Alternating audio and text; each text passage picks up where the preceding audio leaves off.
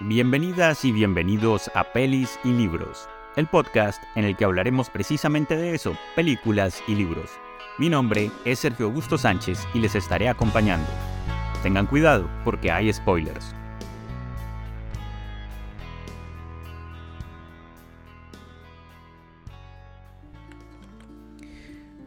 Prepara tres cajas. Quise decir cuatro cajas.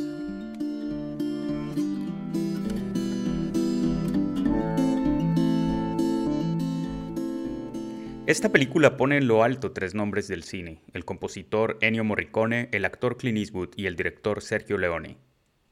Irónicamente, el personaje protagonista de este film no tiene nombre y se le conoció desde el tráiler como El hombre sin nombre. Hoy vamos a hablar de Per un puño di dollari, por un puñado de dólares, o A Fistful of Dollars, la película de 1964 que puso de moda una nueva forma de hacer cine de vaqueros. Con ustedes, el spaghetti western.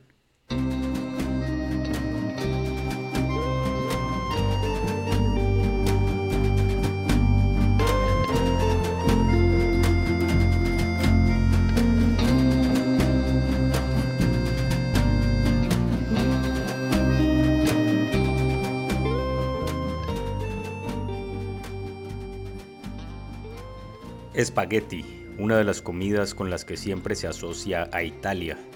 Y por eso, de alguna forma un tanto racista o incluso xenófoba, un periodista español les puso ese título a las películas en las que el director y el equipo de producción eran originarios de Italia. Spaghetti Western. Las películas como Por un puñado de dólares eran coproducciones de bajo presupuesto. Esta, por ejemplo, fue una coproducción italiana, alemana occidental y española. El título Spaghetti Western entonces pegó en Estados Unidos y así se quedaron. En realidad, pues en estas películas también había actores y trabajadores de otras nacionalidades. Por ejemplo, había muchísimos españoles, pero pues ya saben ustedes que si en Estados Unidos, del Río Grande para abajo, todos somos mexicanos, si son europeos, de pelo negro, toman vino y mueven mucho las manos cuando hablan, pues son italianos y punto. Y aunque en este podcast no apoyemos ni el racismo ni la xenofobia, hay que tener en cuenta que ambos, racismo y xenofobia, serán siempre temas metidos en cualquier película del oeste. Cuando hablamos de Juan Rulfo en otro capítulo, hablamos de la colonización, de la tierra y de la violencia, pues acá en estas películas los temas serán los mismos, con la diferencia de que la frontera juega un papel fundamental esa frontera entre México y Estados Unidos que desde el siglo XVIII hasta hoy ha sido uno de los puntos más calientes del planeta.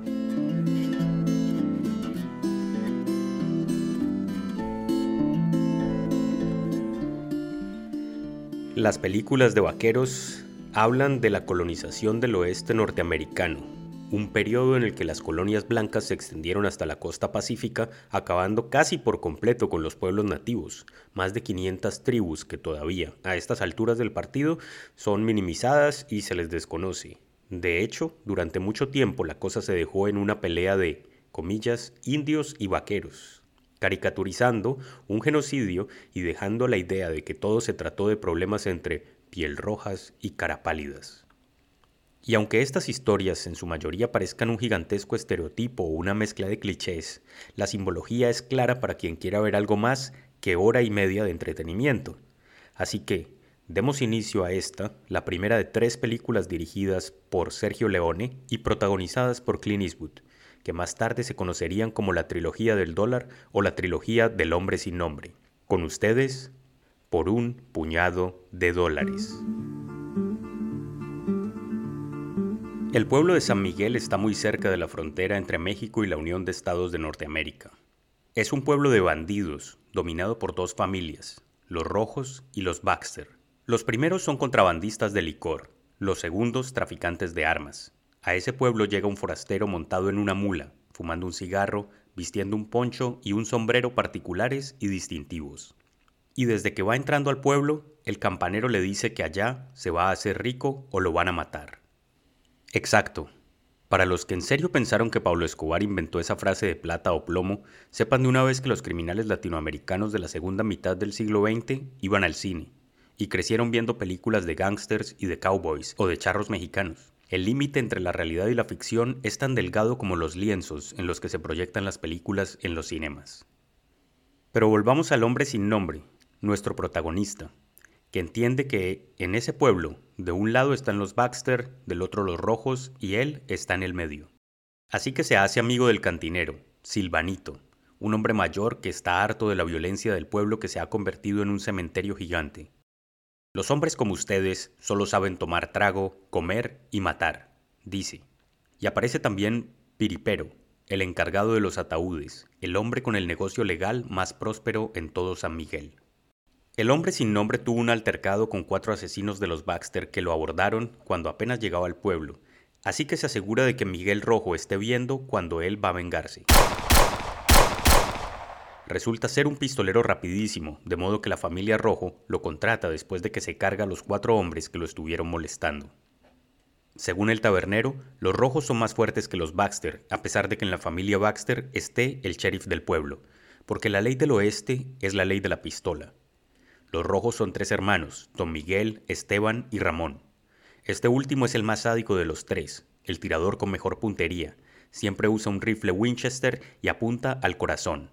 Además, tiene secuestrada a la mujer más hermosa del pueblo, Marisol. Más adelante sabremos que Marisol es la pareja del hijo de Silvanito, el tabernero, y que además tiene un hijo pequeño. Ramón la tiene secuestrada y no deja que ni el padre ni el hijo se acerquen al pueblo so pena de muerte. Ramón Rojo es el ejemplo perfecto del macho opresor.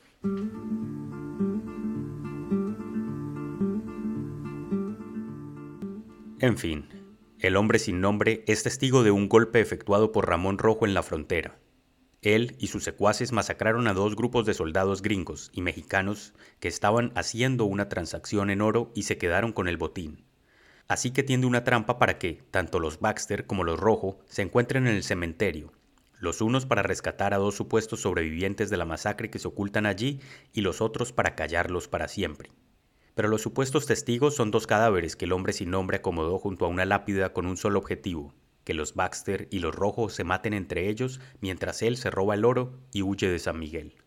Por cosas de la mala planeación, al final de la noche resulta que Marisol termina en la casa de los Baxter y el primogénito de los Baxter termina en la custodia de los Rojo. Así que al día siguiente se intercambian los rehenes en una escena excesivamente dramática porque a mitad de camino aparecen el hijo de Marisol y su verdadera pareja. Ramón los echa de nuevo del pueblo bajo amenazas. No los mata porque Silvanito le apunta con una escopeta y promete pegarle un tiro. Esa noche, los rojos celebran y en la fiesta está el hombre sin nombre, que supuestamente trabaja para ellos, aunque todos sabemos que él trabaja para sí mismo. Ramón saldrá de viaje y por eso manda a sus matones a una casa en las afueras para que lleven allí a Marisol y la custodien mientras vuelve. El hombre sin nombre finge emborracharse y lo llevan cargado hasta su cama. Cuando cierran la puerta, escapa por la ventana, cabalga a galope hasta donde tienen secuestrada a Marisol, acaba con sus secuestradores a bala y machetazos. Reúne a Marisol con su hijo y esposo y les da un caballo y dinero para que se larguen cuanto antes. ¿Por qué haces esto por nosotros? pregunta Marisol porque una vez conocí a alguien como tú, y no hubo nadie que ayudara. Contesta el hombre sin nombre, y sabemos que este personaje que parecía un sanguinario incapaz de pensar en alguien que no fuera él mismo, es un hombre con sentimientos. Pero el oeste no es un lugar para gente con corazón.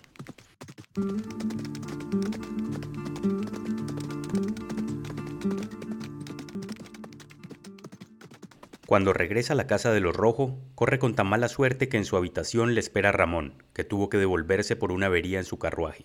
Y aquí, las cosas que ya venían mal se ponen peor. Ramón y sus hermanos torturan al hombre sin nombre para que les diga dónde está Marisol. Le golpean, lo queman con cigarrillos, le quiebran una que otra costilla, pero el hombre sin nombre no afloja. Después de horas de tortura, Ramón decide que continuarán al día siguiente. Nuestro protagonista está en problemas pero logra engañar y dar muerte a los dos guardias que le cuidan. Se arrastra para huir y consigue esconderse. Ramón está buscándolo por el pueblo como un loco, amenazando de muerte a quien le haya brindado ayuda al hombre sin nombre. En medio de su locura, decide que los Baxter deben estar protegiendo a su prisionero, así que le prende fuego a la casa de los Baxter y masacra a los hombres y mujeres que intentan huir del incendio. Mientras tanto, escondido en un ataúd, Peripero saca del pueblo a nuestro héroe en su carreta y lo lleva a una mina abandonada. Ahora los hermanos Rojo son los dueños únicos y exclusivos de San Miguel.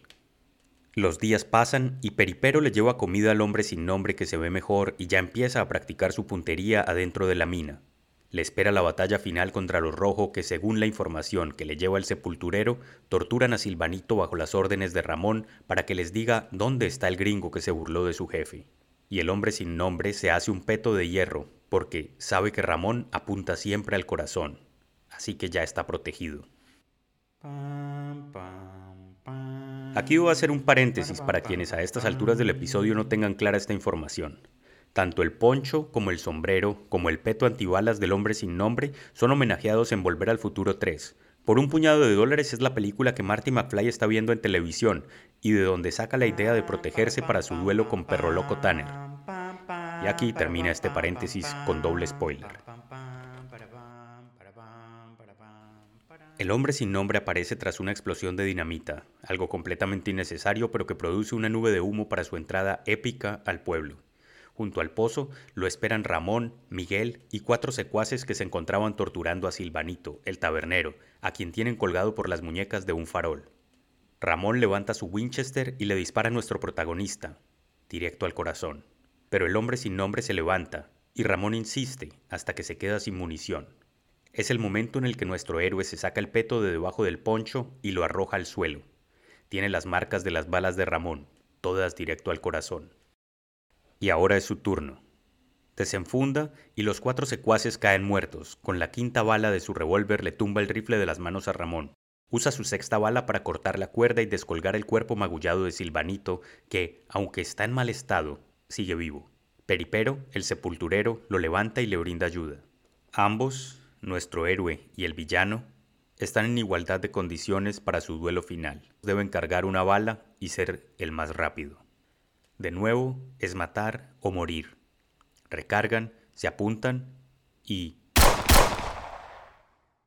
Es Ramón quien muerde el polvo.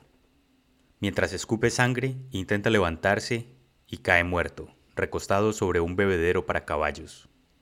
El hombre sin nombre se acerca despacio al cuerpo de Ramón, mientras el cañón de una escopeta le apunta desde una ventana sin que él se dé cuenta. Se oye otro disparo.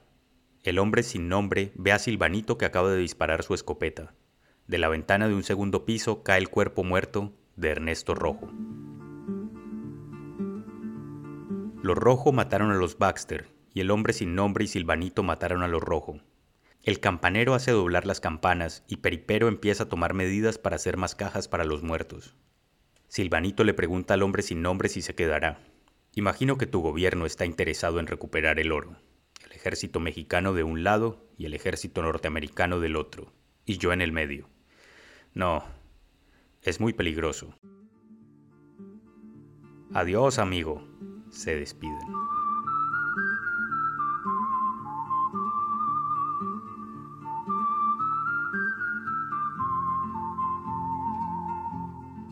Nada es lo que parece, porque eso forma parte de la magia del cine. En esta película los mexicanos son españoles e italianos y los gringos son italianos y gringos. Y el desierto no es ni Nuevo México, tampoco es Viejo México, sino Almería, en España, o quizás el hoyo de Manzanares, tan solo a unos kilómetros de Madrid. Y la historia, la historia de esta película fundamental para crear el mito del oeste norteamericano es de, sorpresa, un japonés, Akira Kurosawa. Resulta que la película es un remake no oficial de Yojimbo, la película de 1961 de ese genio que fue Akira Kurosawa.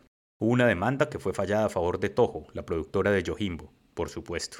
Pero más allá del argumento prestado sin permiso, por un puñado de dólares establece puntos fundamentales que se han de tratar en el western, espagueti o no, de ahí en adelante. La ausencia de la ley o su corrupción sin límites, el poco o nulo valor de la vida humana el dilema de plata o plomo, lo duro del terreno, el calor, la falta de agua, la crueldad del sol y de los humanos que caminan o cabalgan bajo sus rayos. Y aunque este tipo de películas sirvan para adentrarnos en el alma humana, que es lo que se espera de cualquier pieza artística, lastimosamente la narrativa de la mayoría de estas historias sirvió también para invisibilizar otras partes de un periodo histórico caracterizado por la esclavitud de los afro y de los chinos que construyeron los ferrocarriles y el genocidio de las naciones indígenas de Norteamérica en el nombre del progreso de los estados de la Unión. Pero ya tendremos tiempo de profundizar en las oscuridades de la conquista del oeste en otra película o en otro libro. Hasta entonces, cabalguen con cuidado, forasteros.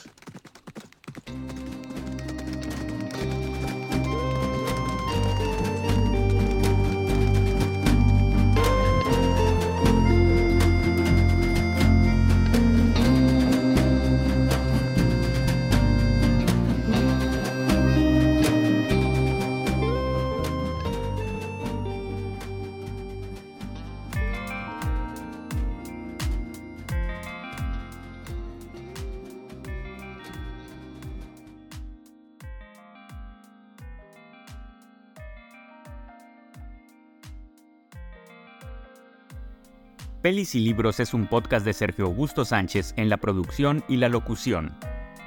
Música original, Heikki Vihemaki. Este podcast fue grabado en Oodi, la Biblioteca Pública de Helsinki, Finlandia. Síganme en todas mis redes sociales, arroba Sánchez Escritor, www.sanchezescritor.com.